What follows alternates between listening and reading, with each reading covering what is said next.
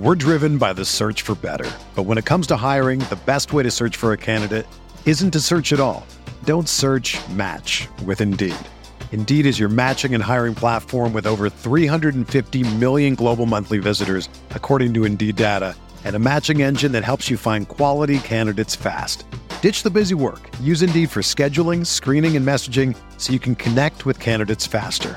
Leveraging over 140 million qualifications and preferences every day, Indeed's matching engine is constantly learning from your preferences, so the more you use Indeed, the better it gets. Join more than 3.5 million businesses worldwide that use Indeed to hire great talent fast. And listeners of this show will get a $75 sponsored job credit to get your jobs more visibility at Indeed.com slash BlueWire. Just go to Indeed.com slash BlueWire right now and support our show by saying that you heard about Indeed on this podcast. That's Indeed.com slash BlueWire. Terms and conditions apply. Need to hire? You need Indeed. Sam, listeners, Light Years podcast, do you ever feel like you're always on? What do you do when you need a moment to chill? How do you like to hit the reset button to get ready for what's next? There's only one beer out there that's literally made to chill, and that's Coors Light. The mountains on the bottles and cans even turn blue when your beer is cold. Wow, that's amazing. That way, you always know when it's time to chill. When you need to hit reset, just open up a Coors Light. It's mountain cold refreshment and made to chill.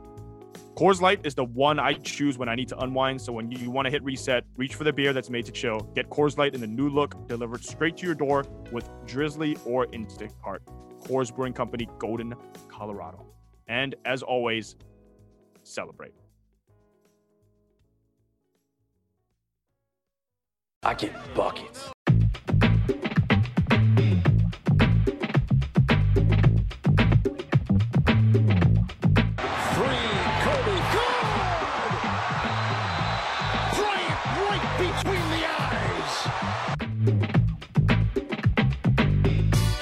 What is up, everyone? It is Blue Wire Buckets coming to you. I am your host for this evening, Ben Dowsett. I am normally the host of the Sharp Notes podcast on the Blue Wire Network.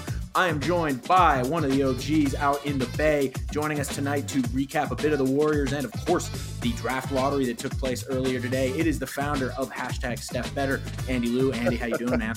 Good. I, I love how you started this podcast with more energy than the Portland defense. Gotta respect that. Just Boom. Hey, we are coming out hot to start this. Uh, I was saying to Andy about two minutes ago before we started this, we're recording this like literally 20 minutes after the game ended or something like that, somewhere in that range. And I've already forgotten like large portions of that game. I remember that Steph hit lots of threes. I rem- I remember that frankly it felt like it was a blowout the whole time, but it never actually was. If you look at the score until like the final five minutes, it was actually not a blowout at all. Portland was within like seven to eleven for most of the game. It felt like. Uh, I don't know. That's man, that was a weird ass conference finals game. So what you just described as someone that watches and covered every Warriors game very closely for the last six years, what you just described is your typical December thirteenth Golden State Warriors home game. It is it, it's like that. Steph scores a lot. They do a lot of off ball play. They play about thirty six guys off the bench. Uh, they are up by eight at all times. You think they're up by thirty, but they're up by eight. And then all of a sudden in the fourth quarter, they're up by twenty, and uh, that's pretty standard. And uh, it's a Western Conference Finals game, game one That against. feels like even more of a this year's Warriors thing than pre- like in previous like the, you know a couple years ago that game would have been over in the second quarter, right? Yeah, that's uh, no, that's completely accurate. The Warriors are just not as good as they were then. They don't. They still have the killer instinct. I mean, they beat Houston in Game Six on the road, but they don't have that like step on your throat. I'm going to behead you here, Ned Stark style, and it's going to Yeah. be over for you. Like they don't have that anymore. I think it's just, it's just they don't. They're not the same team. But I mean, it's you're not going to beat them. You're still not going to beat them. And so, but it, it was just, man, it, it was it was a good watch. I mean, for Warriors fans, for Steph fans, but it was one of those where it's like. that Houston series was the series, wasn't it? It probably was, and it probably spoiled us. Like not like, and it's not even like it was the most like every game in that series was close, but it's not like it was the most rip roaring entertaining. So, like, frankly, you could make an argument that Denver Portland was more like raw entertaining from just like a swing standpoint and everything. Mm-hmm. It was kind of sloggy basketball at certain points, but yeah, from a like teams actually giving Golden State a realistic challenge. Well, I mean, maybe we're got jury's out for the finals. Like, we got some time on that. We'll see what happens there, and obviously, it could depend on how KD's doing and everything like that. But like, first of all, Portland's defense. That this can't be the plan, right? This can't actually be the plan. You there I mean, there's only this isn't hard stuff. There you can get creative with certain things in the NBA. There's, you know, varying styles you can play and everything like that. And we know Portland likes to play the drop big when they play defensively, but yeah. like it's it's Steph, man. It's it's Stephen Curry. Are you just gonna let him walk around picks and shoot threes all game? You cover Utah, and I'm not likening Canada Gobert, but you know, Utah when they when the Warriors played the Jazz a few years ago, Utah uh, Gobert's a tall guy, right? And so he's not necessarily sticking out there all the time, but they still played him up. Like you have, you just have to. Like just from a logic perspective, you just cannot have him standing in the paint. Do you expect Damian Lillard to fight over that and get a block? Like if you're going to expect that, you might as well just have Harkless guard him the full game. And so it's just like I don't understand what Terry Stotts is trying to do. Um, and maybe it's like he doesn't want to make the adjustments in game one because it's like, well, we have to adjust to them, and you know, we kind of, you know, uh, are the underdogs here. We look bad. It's like, dude, you're already probably gonna get swept or lose by five in the series. You may as well come out in game one and just kind of throw everything at the wall and start, you know, Hood and Collins or whatever you have to do, right? Uh, they just kind of stuck with what they did, and I think that's just kind of hubris, and they just thought they were good enough to handle either that or they were purposely throwing the game away. Either way, it was. I thought almost coaching malpractice. It was it was absolutely terrible. Well, so no, I'm I'm actually like okay, maybe I'm giving Terry. I'm a big Terry Stotts fan, so I want to like give him maybe like a way out of this potentially, and maybe I'm giving too much credit here. But you kind of actually just triggered a thought in my head of like, what? Okay, so Portland's coming off game seven on Sunday, like 48 hours ago, roughly. They know that their their chances of winning this game, almost no matter what they do, are pretty low. Is there like maybe a little bit of gamesmanship to the whole? Okay, maybe we won't show our actual hand in a game where we know that even if we do it perfectly, we're probably going to lose anyway. And there, and it's like a put all your eggs in the game two basket and try and steal that game, and all of a sudden you've got a series type of thing. Like I don't know, maybe I'm giving him uh, too much credit there, but I kind of want to believe that. Yeah, I think I think that that I love conspiracy theories. I love that. Um, and Terry Smarts is Terry Smarts. Terry Stotts is definitely a good coach. The problem is they got to play every other day the rest of the series. I, I think right. I'd understand it if like they had maybe two days rest and maybe you kind of give away this game.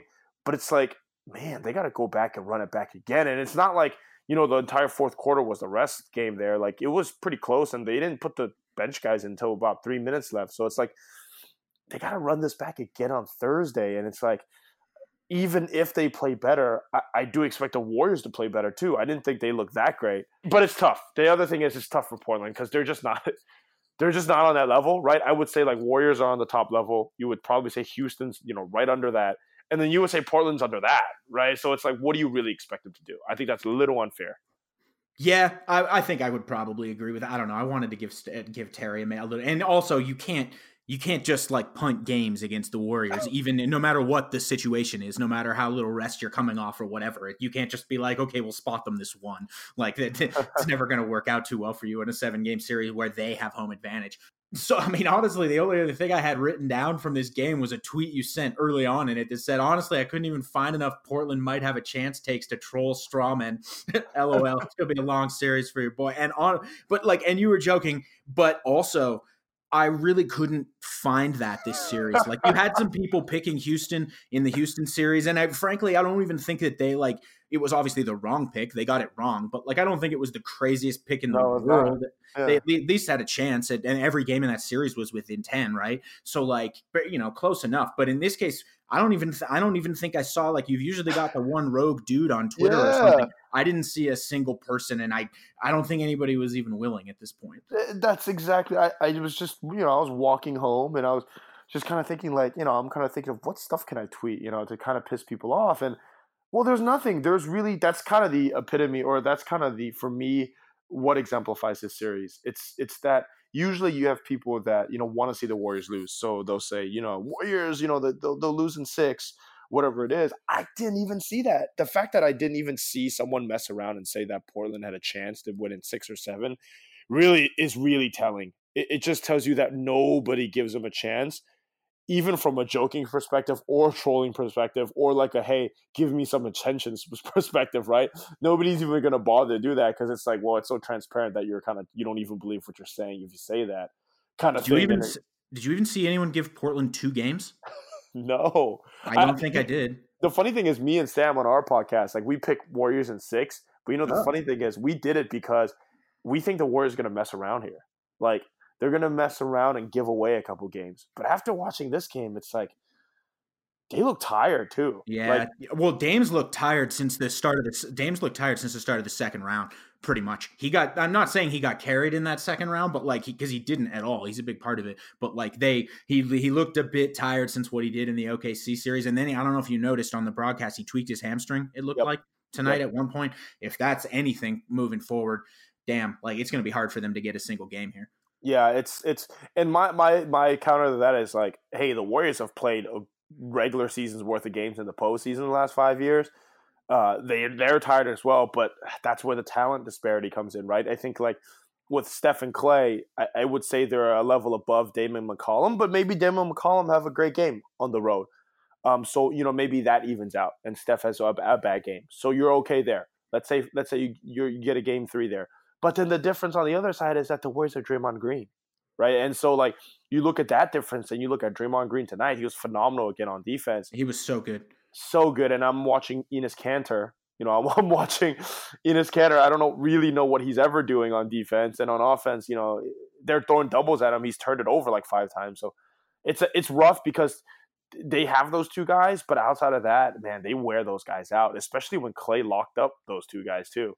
Um, can't can't play Kanter might be back a little bit in this series because they I think they got to go small and play Collins more. Like not that he was perfect by any means. I don't even know what his plus minus was or anything, but it felt like their only reasonable chance of of generating offense decently enough. Because frankly, actually, despite the fact, and again, I haven't even seen the, specific like offensive rating numbers or whatever, but despite the fact that they were giving up a, a, bunch of really good looks to Steph from three, it actually didn't feel like the Warriors' offense was really going off that much, at least not like how the standard that they can. Uh, but and but Portland just couldn't generate enough on the other end to to get it. And you mentioned Draymond was was playing absolutely fantastic. Well, I have one question for you before we kind of move on. We'll talk about some lottery stuff here. What uh do you, my thought had in this series with what we've heard reported about KD and the injury and everything, my thought was we don't see him until they lose a game. Like, and I don't know, would you, I don't know if you've heard anything in particular, but like, do, does it seem to you like they might play it cautious that way or what? They'll sit him the whole series if need be, but I think he's out game two. I think it's very unlikely he plays game three. Um, and you know, if they, they win game two, they lose game three. I think they're okay with, with, uh, with uh, sitting him again in game four. But uh, if it goes to five, I think he'll be back game five. And I think even if they're up 3 1 and they're going into game five, I think they'll want to get him a game to kind of get him warmed up and see how the how the uh, how the calf is looking before the NBA finals. So I think they're they won't be uh they won't be going out of their way to uh, to bring him back, but uh, they'll bring him back when they have to. I don't think it's too big of a deal, but um, I think it was just a couple days ago where he still wasn't really walking or going full speed. So uh, it's not like it's he's back anytime soon. It's not like he's still running around and he can play at any time. It's definitely not that. He's still at least, I would say, probably a week away. Yeah, that seems to make sense. And you're yeah. going to want, I mean, obviously, you're going to, at this point, especially if you don't lose and if you go up 3 0 at some point in the series, you're going to, you can make sure he's completely pain free before you need to bring him back. And guys, speaking of pain, when you're selling online, getting your orders out can be a real pain. It's time consuming, it's expensive. There are so many carriers to choose from. So, how do you know you're making the best choice? This is why you need ShipStation.com. It's the fastest, easiest, most affordable way to manage, ship your orders. ShipStation helps you get our orders out quickly, helps you save money on shipping costs, and it keeps your customers happy. That's the most important thing. No matter where you're selling, you can be selling on Amazon, on Etsy, on your own personal website. ShipStation brings all your orders into one simple interface, makes them really easy to manage from any device, your cell phone, your tablet. And right now, Blue Wire podcast listeners can try ShipStation free for 60 days when you use the promo code BLUE. That's B L U E. There is absolutely no risk. You can start your free trial without even entering a credit card information. ShipStation works with all the major carriers that's USPS, FedEx, UPS, even works with Amazon fulfillment. So you can compare and choose the best shipping option for you and your customer. No wonder ShipStation is the number one choice of online sellers. You'll ship more in less time, the best rates available. Just visit shipstation.com, click on the microphone you see at the top of the homepage, type in that code BLUE. That's shipstation.com, enter the promo code BLUE. ShipStation, make ship happen. Do you like that, Andy? How I almost swore there at the end of that? Incredible. And I almost swore there at the end, but I didn't. Oh yeah, I I read that read yesterday and I laughed. He's a good one. I enjoy it. Eh, oh my, that was an incredible segue. Great read. I, I'm jealous. Normally I, I, don't do segues well, but I was I I saw a connection right there because where the word pain was in the first line. We were talking about an injury. I was like, boom. You know what? It was too easy. Thank you. I appreciate it. Okay, guys. So, frankly, the more exciting thing in the NBA world that probably happened today than the conference final game that took place that we just talked about was the draft lottery, which I think a bunch of people thought Frank Isola was kidding when he tweeted out that thing before the lottery about like somebody transmitted the info and wow, you guys, wow. I think everybody thought he was trolling or something like that. He was he was not trolling. When it got down to the final four, I was I was thinking this is basically the most exciting final four you could have imagined. Like if you could have if we had said what would be the most drama possible oh, for a boy. final four Lakers, oh, yeah. Knicks, Memphis, because Memphis, uh, obviously they knew they had the convey or not convey thing and the, the trade that got that pick, and then uh, obviously the eventual winners, New Orleans, with the whole Anthony Davis saga going on. They end up winning. We've seen the word from Shams Charania saying that Davis has not changed his stance. I mean, and that was out within like 10 minutes of the pick. Oh, wow. I, I, missed that. Wow. Oh, you missed it? Yeah. Shams yeah. Uh, had it had a tweet pretty quick, which made it seem like it was, oh, they were almost waiting on this sort of a thing. Of uh, that, that he had not changed his stance, that he still uh, wow. wants, wants to be traded by the Pelicans. So I guess the, the first place to start there is, I mean, the obvious answer is Zion plus the haul that you'll get from trading Anthony Davis sure seems like a pretty damn nice rebuild, right? I don't even get to imagine Jrue Holiday, Anthony Davis, and Zion Williamson. The fact that I don't even get to imagine that is, is depressing, right? I think that's that's not fun. Uh, well, we've seen we've seen Griff pull off miracles. He's now won like four draft lotteries in the last eight that. years. Maybe he can. I don't know. Maybe he can pull a miracle and can and change AD's mind. It doesn't feel like it though. No, no, and it doesn't. And and you know, Shams is great. He he's there's there's Pete's probably right. And so, boy, that that's tough. I, I, will say they've got the right person for the job. I mean, I would say some people would say the management, uh, or sorry, not management, but the uh, the ownership there is is tough. Right, it's not so great, but um, hiring David Griffin is smart. And so getting him to kind of jumpstart this rebuild with Zion, and boy, I, I, don't know what they can get for Anthony Davis, but that is a hell of a way to start the rebuild. Um, here's my thing. I'm curious where David Griffin shifts Anthony Davis to. Um, and what does he get for that? Because if he wants to ship him to a team that Anthony Davis doesn't want to sign long term for, what's the point? Right? You don't you don't get that haul. But if you shift them to, I don't know, the Lakers, maybe you get a bigger haul. I don't know. Um, so that that's that's that's my kind of thought process because end of the day, you just kind of get whatever package is best, right? And that's what good GMs do. You don't care about who you're trading to. So earlier today, and I apologize if I was mistaken on this, but I'm almost 100% sure I'm correct. I believe there was a report from Ian Begley, formerly of ESPN, now he's with SNY, I believe, where he indicated sources had told him, and again, I'm sorry if I got this wrong, but I'm, I'm pretty sure I'm right, that he that uh, Davis would consider re-signing in New York with the Knicks if he was to be traded there. And we already know, I think, based on previous reporting, he, he would definitely reconsider signing with the Lake, re-signing with the Lakers down the line. So with the Lakers sitting at four and the Knicks sitting at three, and then looking at the remainder of their asset trove, who do we think has the better uh, set of assets? And do we think the Knicks are going to be willing to kind of put all their chips in? And I guess as a three prong question is how do the Celtics factor into all this? Do, oh, are they still boy. a factor at this point? The Celtics ended up with like the 15th pick or, or the 14th, 14th, pick or something, yeah. right? Yeah, the, yeah, it can't be the 15th, but the 14th pick, which is hilarious because uh, it, it, just about everything that could go wrong for the Celtics this season went wrong, and uh, you would think that Kyrie's gone at this point. Um, which is funny to me because I'm definitely not a Celtics fan. So, uh, really well done. Um, well, and if uh, Kyrie's if Kyrie's gone, it probably means no AD, right? Yeah, Yeah, it's got. I mean, yeah, that that's the thing. And and if I, I did, I, I guess I answered that accidentally while I was uh, going off on a tangent. But uh, yeah, I, I guess you wouldn't trade uh, Jayson Tatum for that. But you know, if I was Danny Ainge, I would still do that trade. But with Anthony Davis re-signed, that would be the that would be the question. And maybe he wouldn't if there's no Kyrie, right? Because then it'd just be him by himself. Um, and if you knock out the Boston Celtics, then I would think that the Los, that the LA Lakers would have the best package if they're already willing to throw everybody in. And I don't think that Kuzma and and Ball and Ingram are that great. I think they're all mid mid players at best.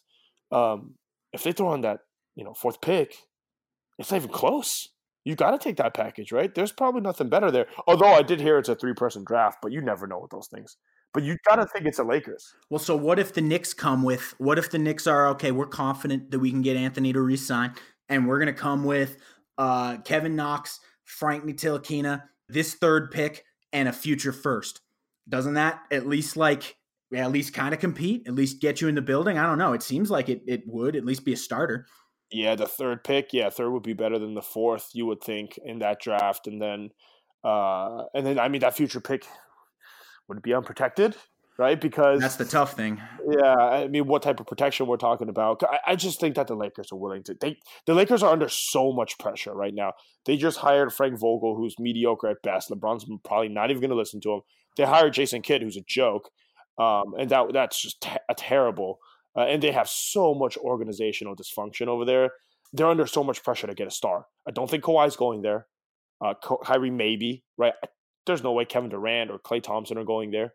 So it's are you gonna get Jimmy Butler? Like that's who you're gonna get? You know, with LeBron James, you only get LeBron James for a few more years here. Like who who are you gonna get? It has to be Anthony Davis. He's that level of superstar, and I think that the Lakers are willing to give anything that they want, anything that the that David Griffin asked for. And man, I mean, I, I guess building around Zion, you know, uh, an RJ Barrett or someone, uh, and and you get these bunch of like, you know, Lonzo Ball, these kind of late uh late blooming lottery picks. Maybe that's your your thing. I I still think that's the best package. I'd be. I will say, if I was uh, David Griffin, who I'm not, and like, man, I would love to be as smart as that. dude, but I would be trying to drum up interest from the Knicks if I could. Both A, to keep the pressure on the Lakers so they have to put everything in the deal if you're going to be doing it. That's the one side of it. But also, because frankly, I am thinking maybe in the back of my head, especially from a, you know, a standpoint of, you know, you've already got your foundational star. You've got Zion coming. Like that your foundation is set. You've got your guy. If you if you can hit one more major home run so my thought is if you can get the Knicks, you just said you mentioned it just a second ago. If you can get the Knicks to put in a future unprotected pick somehow, if you can get them to go that far, like maybe they sacrifice a like they only send one of their current players and then they send this third pick plus a future first that is either unprotected or really lightly protected.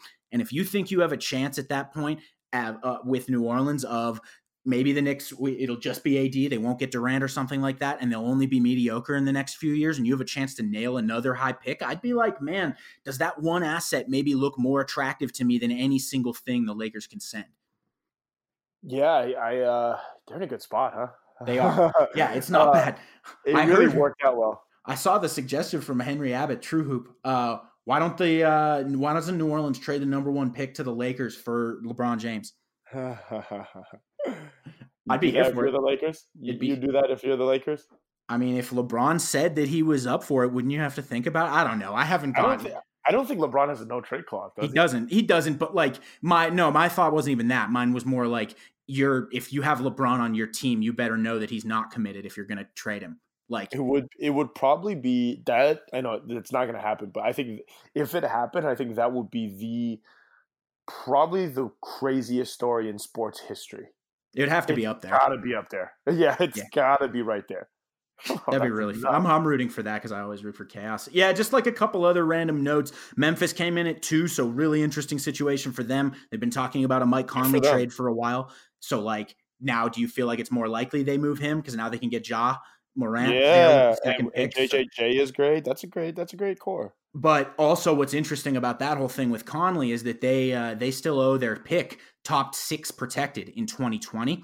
So it's like, do they maybe want to win enough so that they convey that because it becomes unprotected the year after, or Oh, maybe the year after that? So do they maybe keep Conley because to and they can say, oh, we're going to put him in the mentor role for Ja, and plus try and win enough games to make sure they convey that pick next year because they, Oh, frankly, wow. they sort of probably wanted to convey it this year. Like they're not going to complain now that they have a chance to draft Ja, but like before that, they were, I think they were hoping to convey it this year. So that's that's kind of interesting. And then What, what trade is that? I'm curious. Do you know? you uh shoot, I had it up before and now I don't at all. Um it was the I can find it. Uh so but Eh, then I was gonna, I was well you, well you can say it for a second. I was going to ask about which team do you think got screwed quote unquote screwed more? Uh Atlanta dropped out of 5 to like 7 or 8, I don't remember. I think it was 8 and then the Dallas pick that they uh, that could have carried over to being unprotected in future years conveyed at eight or ten or ten or something like that. Not great for them given what they could have seen. And then Phoenix, who in my opinion doesn't deserve to have any lottery luck, agreed, but agreed. but uh, dropped down. So they uh, the I think they dropped down two two spots, maybe three. They're not really in any of those positions to draft the guys that most people consider are elite at this point. Yeah, I think Phoenix is. We got to cut them out. They're a joke, and uh, they can't get anything right. I wish Atlanta had gotten some luck there. Don't you? Like, I think that's maybe the hipster kind of take, but I wish Atlanta had gotten you know a top one pick. I wish they had got Zion.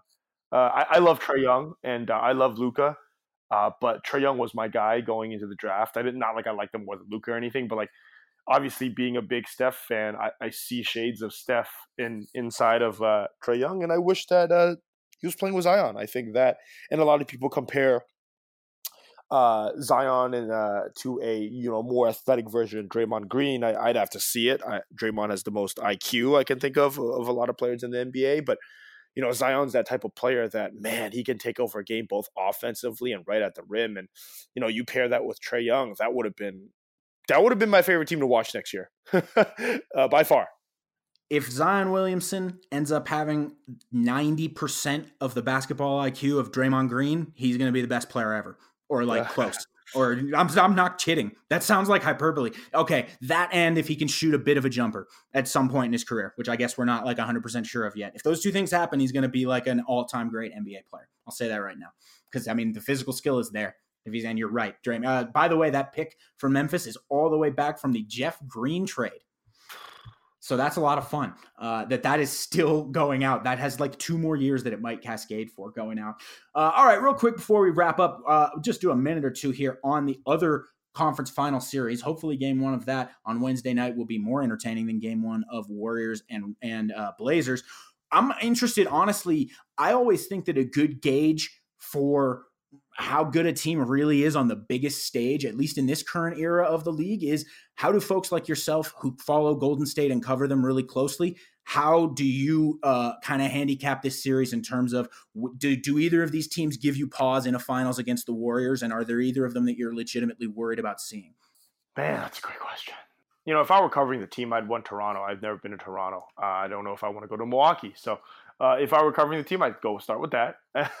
Fair enough. and then, uh, but no, I I think uh, it's a series that I don't think ma- it matters who they play, mainly because uh, whoever wins that series, you can almost say is the better player between Giannis and Kawhi. I think it's going to be a great. I think it's going to be seven games. I'm picking the Bucks, but um, I, I think it's it's mano a mano who, on who's better. They may not guard each other, but it it'll be them too. Uh, and they're role players, both role players. I don't think you can trust um, uh, right now, even though you know you would say Milwaukee's might be a little bit better.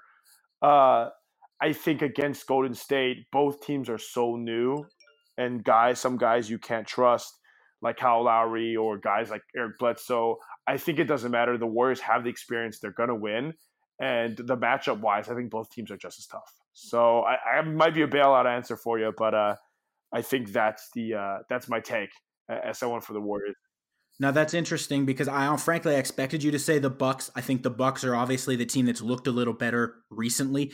I picked at the start of the playoffs and at the start of the season, I picked Toronto to come out of the East there I'm I'm struggling with myself for whether I'm sticking with that pick or not. I don't make my picks public because I don't care what people think about what I pick in a series. But like I'm mm-hmm. ugh, I don't know. I'm really back and forth on what I want to pick. The one thing I keep coming back to is, and this re- this could have had to do with who they were playing in the last round. Like I definitely feel like Philly is, was a lot better team than Boston and a lot tougher matchup for a team like Toronto. So it, it could be jading what I've seen, but it feels to me like you're right, by the way. Both teams have role players that are really that struggle to be on the floor in the playoffs and that are going to struggle even more if they get into a series against Golden State.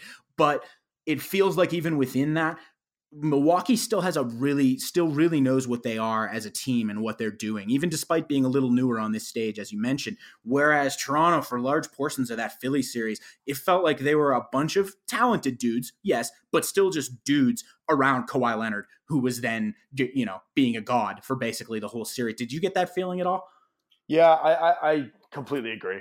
I think that I think that Toronto almost relies primarily on like, hey, Kawhi, save us right? And and there's no identity there. I think it's similar to how the Golden State Warriors are when it's like, hey, Kevin Durant, do your ISO thing, and then they lose identity, right? It's it the, the joy is gone, the Steph Curry offense is gone, and you see what happens when you bring the Steph Curry offense back. So I think there there are shades of that. Not that Toronto had a great offense before that, right? Um, but with Milwaukee, they know what they want to do.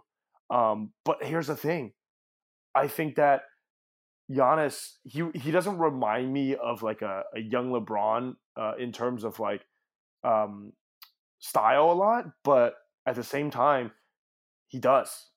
It's like he has that fun. You know, you remember Cleveland first, LeBron, fun. You know, a bunch of role oh, players, shooters around him. You know, coasting through the Eastern Conference, just a very good team. He has that same type of vibe for me, and I think that he's gonna hit a snag there and whether it be the Warriors or whether it be Toronto, it's the humbling will begin. And he's lost a few playoff series now and then, but this is where it begins, right? This is where it's like now you're on the national stage, and if you don't show up now, they are coming for you.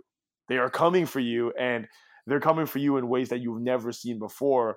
I think that Giannis is going to struggle either in this in this Eastern Conference Finals uh, a little bit. I still think he wins, but he's definitely going to get like um, I call it big boyed by the Warriors like the Warriors are going to come in as the big brother and they're just going to punk him in that first finals. But then, you know, at, so, at a certain point, you know, Giannis is great enough. He's going to start winning championships, you would think.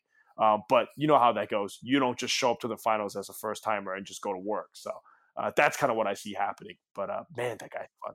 I could definitely see like some 07 finals vibes for sure. As you say that, like that kind of makes a lot of sense to me. And even, you know, the Spurs that year in 07 were good. They were nowhere near the juggernaut that Golden State is this year as far as their their recent history. I could absolutely see a lot of those same shades as far as uh, Giannis and the rest of this Bucks group are just overwhelming at this point because they like as we've said they know I think they know who they are. Their identity is really strong which the, those Cavs teams were too. It was very clear where the alpha was in the situation and where everybody's roles were after that but then they got to a certain point where they ran into a talent level and an execution level that they just couldn't keep up with, and they got swept out of the room quite literally. They lost that series 4 0. But then yeah. obviously LeBron came back a lot. It took him a while to win the title, actually, but it took him, uh, you know, he that was a, a pretty significant experience for him and a pretty significant, like, kind of slow the roll moment. Not that not that any of the the platitudes given uh, in Giannis's direction this year have been misplaced by any means, but like you're right, that kind of success tends to, especially when you're in a league with a team like the Warriors, tends to come slowly. And we've seen that over several generations of the NBA, Pistons and the Bulls, and then all the, you know, the various teams that kind of get over that hump over time.